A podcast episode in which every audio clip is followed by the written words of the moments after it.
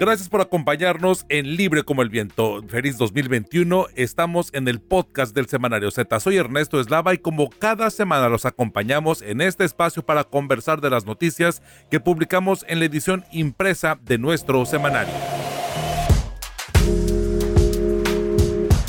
Síguenos en Facebook como Semanario Z, en Twitter como arroba Z y en Instagram como arroba Z.Tijuana. Infórmate en ztijuana.com. Fisamex repite cobros millonarios a empresas. Julieta Aragón nos habla de las inconformidades de los empresarios sobre los cobros que hace la empresa contratada por el gobernador Jaime Bonilla para calcular las deudas por derechos del agua en Baja California. Arrecia la violencia en Baja California, matan a niños. Rosario Mozo abordará detalles sobre la ola de violencia del Estado y cómo inició el 2021, así como los menores de edad que son víctimas fatales de la delincuencia y de violencia doméstica. La crisis migratoria de los haitianos. Alejandro Villa visitó la pequeña Haití en el Cañón del Alacrán, en Tijuana, y nos narra lo que vio y conversó con la comunidad abandonada por las autoridades de los tres niveles de gobierno. Esto y más en la edición 2441 del 8 al 14 de enero del 2021 en el Semanario Z, que ya está en circulación. Estás escuchando Libre como el Viento, el podcast de Z. En Baja California hay una inconformidad por los cobros de los supuestos adeudos por consumos y derechos del agua a empresarios. Los cálculos que ha hecho la empresa Fisamex, contratada por el gobernador Jaime Bonilla, han provocado un frente común entre la iniciativa privada. Julieta Aragón, ¿de qué va esta, de este reportaje en el Semanario Z? Hola Ernesto, eh, y hola a todo el auditorio. Para eh, comentarles que este, esta nota eh, básicamente describe cómo se están efectuando los pagos. Es decir, como una empresa a la que supuestamente eh, se le fincan adeudos por auditorías hechas por FISAMEX, eh, va a las comisiones, a una comisión estatal de servicios públicos y ahí le, dan un papel que le llaman presupuesto. En ese presupuesto eh, solo pues les dan la cantidad del cálculo, pero no les explican de qué o por qué salió el cálculo. Eh, Empresarios entrevistados de forma anónima para evitar represalias comentaron que pues eh, básicamente son eh, cantidades pues millonarias que les dicen que tienen que pagar a pesar de que por ejemplo mm, señalan a un funcionario al director comercial de, la Comisión Estatal de Mexicali que le señala que pues sí no es una orden de pago no es un crédito fiscal solo es eso un presupuesto que tienen que pagar obligatoriamente si no quieren que les corten el agua. Entonces, o que les corten el drenaje. Ya lo hemos visto, eh, pues el año pasado, ¿verdad? El tema más sonado fue el aeropuerto de Tijuana, donde pues básicamente le cerraron agua, drenaje, le echaron a la copriz y bueno, la, la, nosotros entrevistamos a la secretaria de la Función Pública y ella, pues sí, reconoce que primero se ve el presupuesto, ese, ese documento, y después, si la empresa se niega a pagar, entonces se da eh, pues el crédito fiscal. Lo que señalan los empresarios es que pues con ese papel llamado presupuesto pues no pueden defender ¿no? Entonces, eh, muchos de ellos se han amparado, sin embargo, otros muchos han pagado y lo que también están comentando es que, bueno, pagaron, haz de cuenta, en marzo, pero tres, cuatro meses después les vuelven a llegar otros citatorios con otros adeudos o presuntos adeudos y con la misma, ¿no? De que pagas o te corto el agua. Entonces, es una situación pues muy complicada porque pues se están haciendo cobros y se está coaccionando sin realmente tener como la defensa de poder decir si es un adeudo que realmente tengo o, o realmente pues de dónde salió, ¿no? Eh, Julieta, ¿y cómo es que se cobra a los empresarios estos adeudos del agua que determina FISAMEC? Pues mira, como te comentaba, ellos este, acuden a, porque les mandan un, requisito, un citatorio, ellos acuden, entonces les dan ese presupuesto con donde sí está en hojas oficiales, a diferencia de lo que en principio ocurría y eh, pues ahí les dicen debe tanto, ¿no? Y e insisto, paga. Okay. Este, tengo entendido que sí algunos presentan algún documento para pues decir yo ya pagué tal cosa, ¿no? Que me estás diciendo. Sin embargo, pues mm, los cálculos y los encargados que son mandos medios de explicar por qué por qué sale este pago no lo no lo explican refieren eh, que pues son es la auditoría de FISAMEX. Ok, es una esta supuesta auditoría de la que siempre hacen alusión cuando hacen estas presentaciones en el mensaje unilateral que hace el gobernador en su, en su página de, de Facebook personal. Oye, este, ¿y qué están pidiendo los empresarios? Pues básicamente los empresarios lo que quieren es poder defenderse, o sea, que les expliquen, bueno, qué es lo que deben o supuestamente deben y poder decir sí, no, este y defenderse. Y por eso, eh, bueno, y la autoridad también está como último recurso hincando los créditos fiscales, porque los créditos fiscales sí deben de explicar pues, de dónde sale, ¿no? El adeudo. Y aparte de eso, pues son impugnables. Y entonces, son impugnables ante un tribunal o, o judicialmente, pues bueno, ya hay más recursos para defenderse. Perfecto. Y desde que empezó toda esta campaña o este programa de, de, del cobro de los adeudos del agua, también se han registrado este tipo de amparos, ¿no? Es, tengo entendido que algunos desde que empezó eh, buscaron la, manera de, defenderse y, y de presentar los documentos porque incluso hay adeudos que son históricos y que difícilmente podrían incluso tener a la mano un comprobante de pago. Es que eh, sí, en la entrevista la secretaria nos dice, ¿no? Que le habían dejado, pues, la administración pasada un desorden de información, que no hay ni en papel ni en digital. Pero justamente lo, es lo que dices, le piden a los empresarios documentos de hace 20, 30 años, pues que ya tampoco están obligados a guardar. Y como no lo tienen, entonces asumen que no pagaron y entonces tienen que, que tienen que pagar. Sí, más rezagos y todo lo que se pueda envolver dentro de esa deuda o de esta supuesta deuda o presunta deuda que aplica eh, esta cobradora o esta pues esta cobradora Fisamex eh, para el gobierno de Baja California. ¿En qué se ha usado el recurso que se ha recaudado hasta el momento eh, por la empresa, eh, Julieta?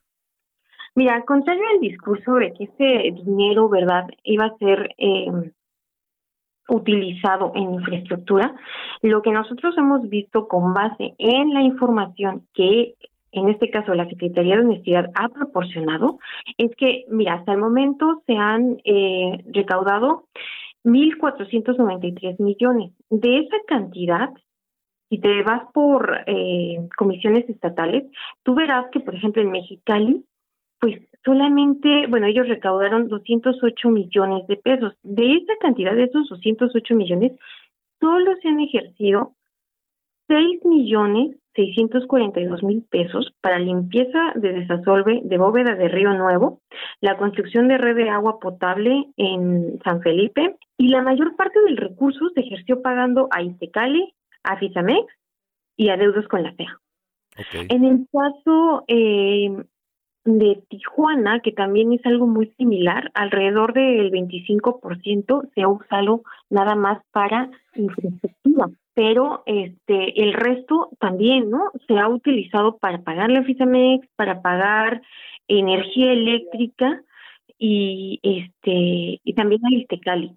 En el caso de la energía eléctrica a nosotros nos llamó la atención pues porque se supone que hay un presupuesto para eso. Claro, ajá. No, entonces yo le preguntaba a la secretaria, bueno, entonces no les alcanzó porque el reporte dice que es de abril a octubre de 2020 y ella me dijo eh, pues que básicamente se debe a que el presupuesto de 2019 ya estaba hecho, que lo hizo la supuesta, ella dice que lo hizo la, la administración pasada y que ahí se dan como unos conceptos que en caja, en dinero constante, no había. O sea, no dice que no había liquidez. Pero sí es como muy extraño, ¿no? Porque además recordemos que eh, el año 2019, pues realmente el presupuesto se aprobó hasta el último día de diciembre.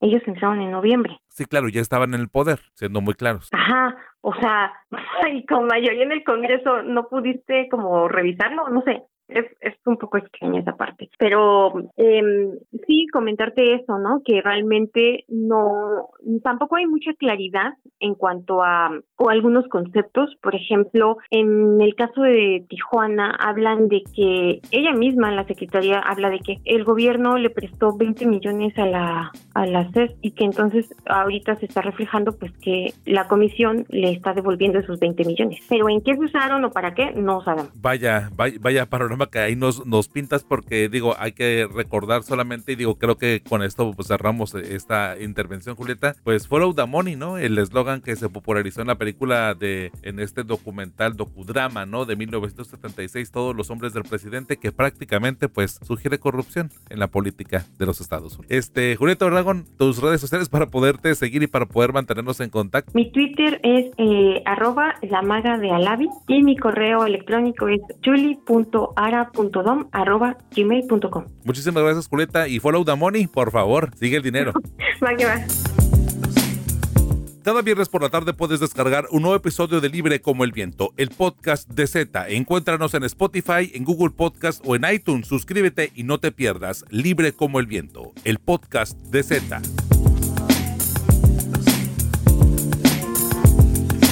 Arrecia violencia en Baja California, matan a niños. Es el reportaje titular de la edición impresa del Semanario Z que ya está en circulación. Rosario Mozo, ¿de qué nos hablas en este trabajo? Ernesto, te comento que esta nota está construida en cinco partes porque aborda cuáles fueron los niveles de inseguridad y los generadores de violencia en los cinco municipios de Baja California. Se explica cómo la incidencia mortal creció en Tecate en un 60%, cómo en Ensenada los homicidios se duplicaron de 276 a 424 y aumentaron los asesinatos entre jóvenes en el puerto también detallamos cuáles células criminales provocaron el aumento de 200 muertos que se traduce en un 66% más en el año pasado en la incidencia mortal en Mexicali. Esto mientras el resto de los delitos se redujeron en un 30%. De la misma forma mostramos cómo en Rosarito se redujeron los muertos y en el año se capturaron a 35 homicidas. En el caso de Tijuana, además de mostrar que en el año hubo un 9% menos de homicidios que en 2019. Hablamos con el fiscal Irán Sánchez del aumento de asesinatos de menores de edad. ¿Y qué dicen los datos de la Fiscalía sobre los homicidios en contra de niños y adolescentes? Bueno, de acuerdo a las estadísticas de la Fiscalía, durante el 2020 hubo un total de 51 adolescentes y niños asesinados en Baja California. De esos, a 39 menores los mataron en Tijuana, a 7 en Mexicali, 4 en Tecate y uno en Rosarito. Y fue imposible que no llamara la atención que en la primera semana en Tijuana, con 32 muertes violentas en total, cuatro de ellas hayan sido cometidas en contra de niños, de infantes y todas en un lapso de 12 horas el mismo sábado 2 de enero. Adicionalmente, en esta misma semana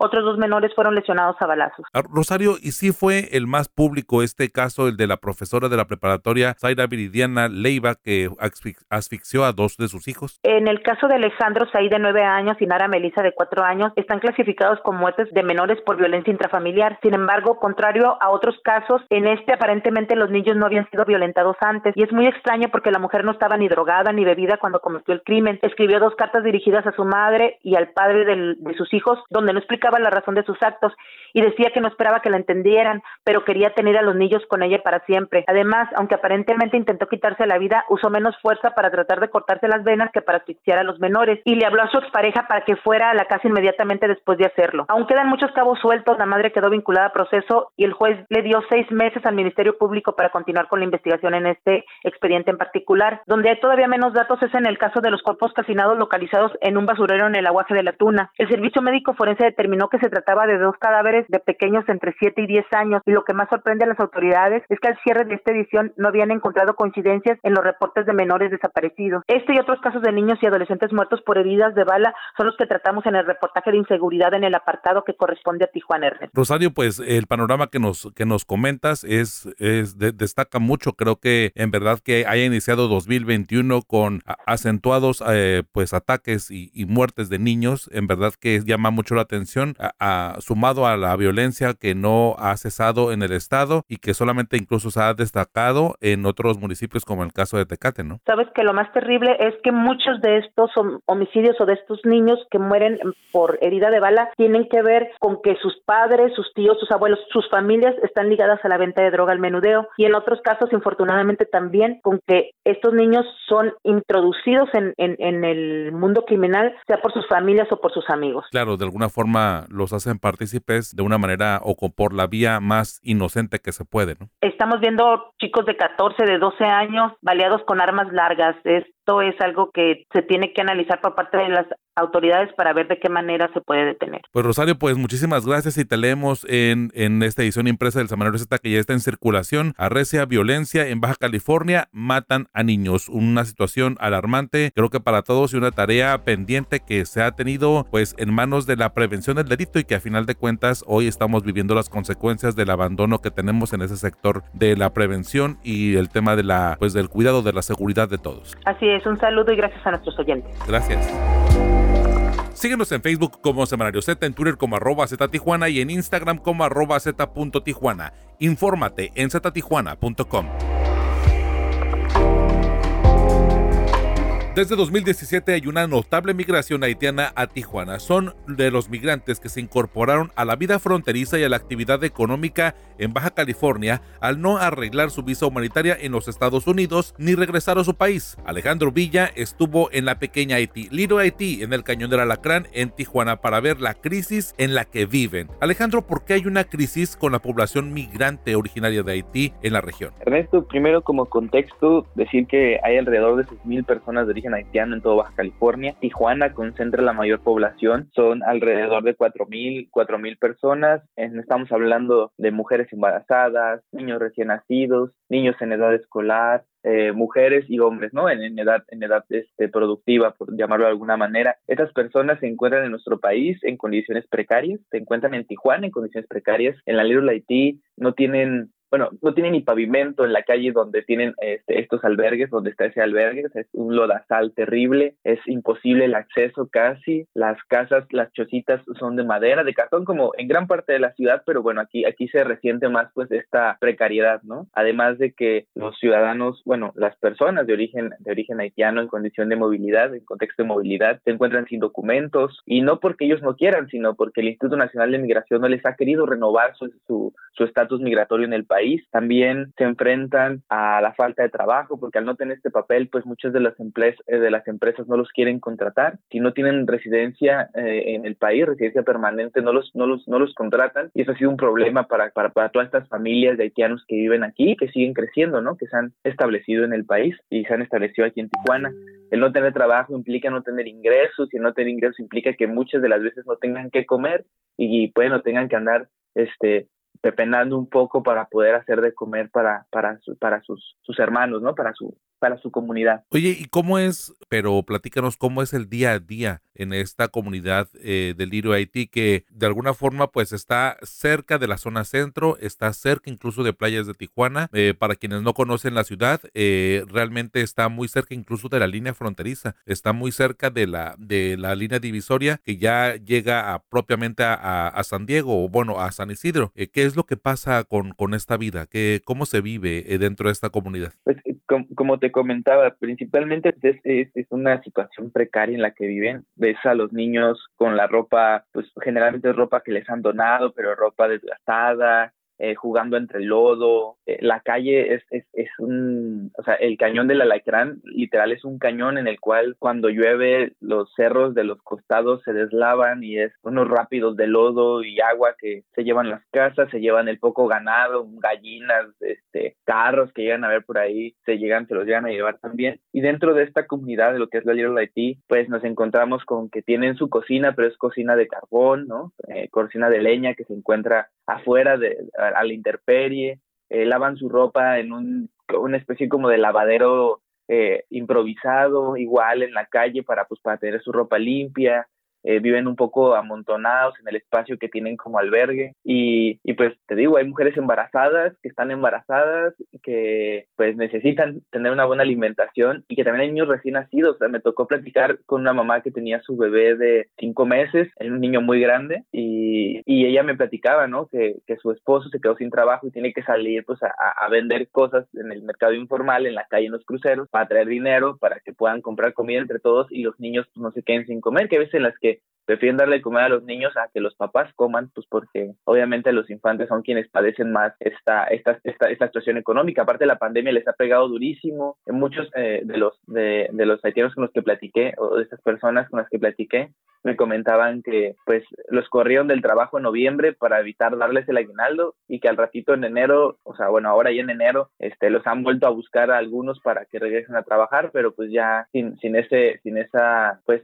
sin el apoyo del, del, de lo que significa un, este, un aguinaldo, ¿no? Además de que no todos pueden regresar a trabajar porque no todos han podido este, regularizarse o a, la, o a la mayoría ya se les venció su, su, su residencia eh, aquí en México. También hay cosas muy interesantes que, que, me platican, platiqué con Winter Martellus. Winter Martellus, él es eh, presidente del Comité Ciudadano de Defensa de Naturalizados y Afromexicanos. Él, él lamenta mucho la precariedad de, su hermano, de sus hermanos, así los llama, él es de origen haitiano, pero es nacionalizado mexicano y ha estado luchando por mucho tiempo por los derechos de su comunidad o de esta comunidad. Habló también de que se enfrentan a eh, el, ¿cómo llamarlo? Cuando necesitan ayuda médica, generalmente no se les da y quien los apoya son eh, personas de Estados Unidos que hacen una especie de servicio social aquí en México y los apoyan a estas comunidades, son los que les llevan comida, los que les llevan recursos, los que los apoyan médicamente, ya que las autoridades baja californianas y mexicanas no los están atendiendo como deberían. También eh, calificó de inhumano que los tres niveles de gobierno no se preocuparan por la vulnerabilidad de esta población, más allá del discurso que manejan de decir que Baja California es un estado santuario migrante. Él, repita lo que ya hemos documentado en Z, pues que no es así Baja California, que falta mucho por trabajar para que se considere un estado santuario migrante. Y, finalmente, pues eh, él pide al gobierno federal, al gobierno estatal, que voltee a verlos, que no los invisibilice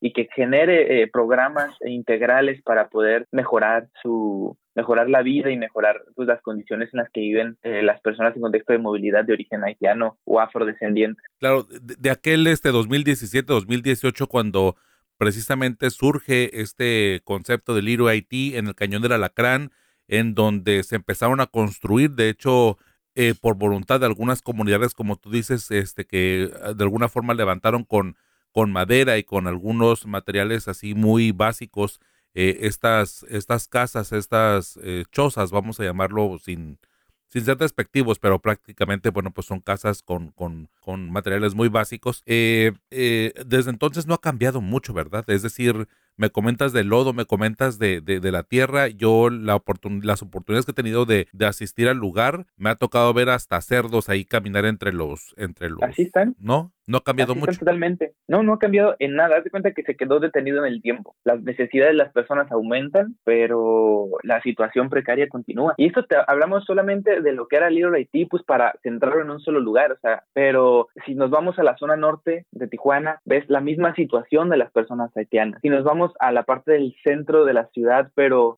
más cercano a lo que es eh, el Boulevard Aguacaliente, hay un edificio en el que dan, lo habitan pero igual viven en las mismas condiciones, ¿no? Y si nos vamos a las zonas conurbadas de la zona este, donde también hay, hay, hay personas originarias de Haití que están en condición, en contexto de movilidad, que también están padeciendo esta cuestión de marginalidad por, por las razones que te comentaba. No les están renovando su estatus migratorio en México, por lo tanto no les están dando trabajo y por lo tanto tienen que ir al comercio informal, pero el ir al comercio informal implica estar en movilidad en la calle en tiempos de la pandemia del COVID-19 y además en el que no hay ningún plan o estrategia por parte de la Secretaría de salud para atenderlos en caso de que haya un brote en estos centros, en estos centros este, migrantes, ¿no? O sea, eh, me platicaba el pastor Gustavo Banda Cebes eh, de la Iglesia Embajadores de Jesús, que es, es, un, es prácticamente quien vela por la población de la Little Haití. Sí, es, la, es, la iglesia, es la iglesia que está a un lado del albergue, ¿no? Exacto. Él, él, él, él, me comenta que, o sea, el sector salud, la Secretaría de Salud no se ha acercado a ellos y todo el servicio de atención médica que reciben es por parte de Estados Unidos, o bueno, de, asociaciones de Estados Unidos que cruzan a México a atender a estas poblaciones que, pues, el gobierno no, no ha volteado a ver. Ahora, imagínate esas personas que no tienen otra forma de generar un ingreso y que tienen que salir a la calle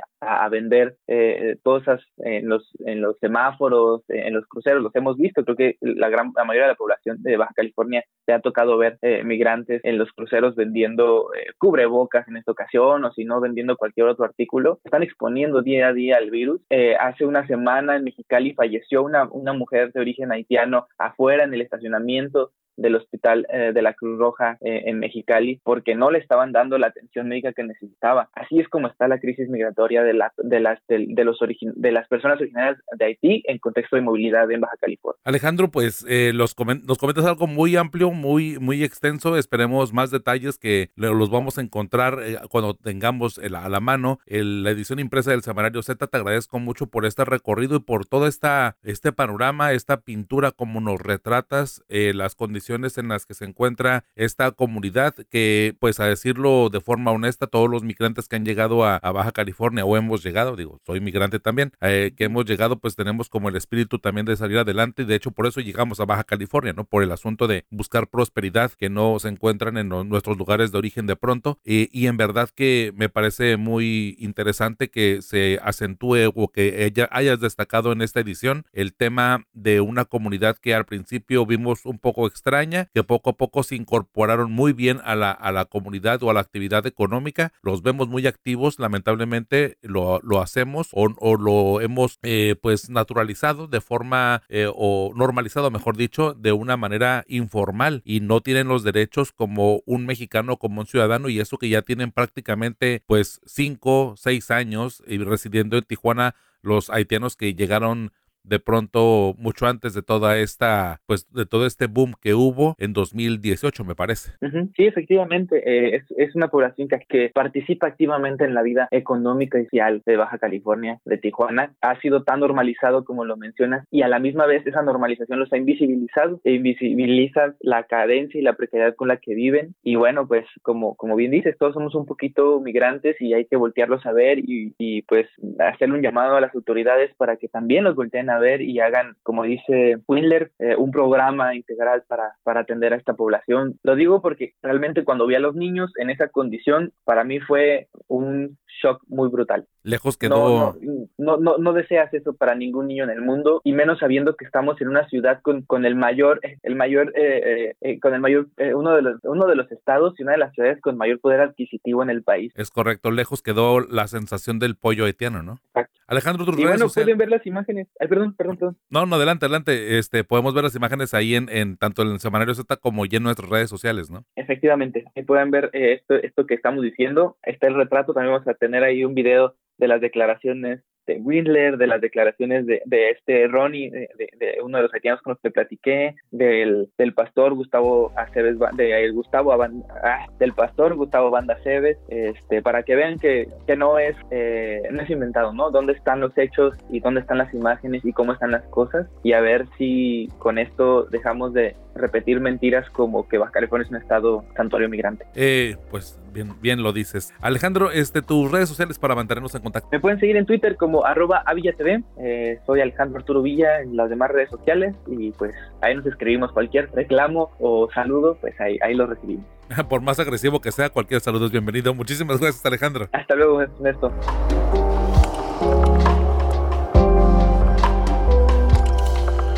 Y bien, como cada viernes por la tarde podrás descargar un nuevo episodio referente a nuestra edición impresa del Semanario Z. Gracias por acompañarnos y gracias a mis compañeros Julieta Aragón y Alejandro Villa por su participación en este episodio. Gracias a nuestra editora general de información Rosario Mozo y Navarro y René Blanco, codirectores del Semanario Z y el valioso apoyo de todo el equipo de periodistas y administrativos del semanario. Soy Ernesto Eslava y a mí me encuentras como arroba Ernesto Eslava en todas las redes sociales. Y los espero el próximo viernes en Libre como el Viento, el podcast de Z. rock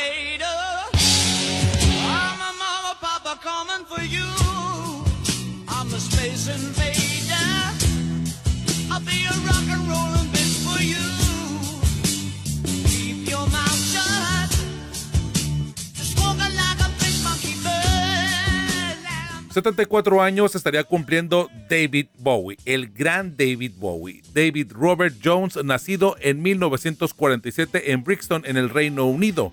Les comparto mi canción favorita, en verdad. Es para esos invasores espaciales. Moonage Daydream.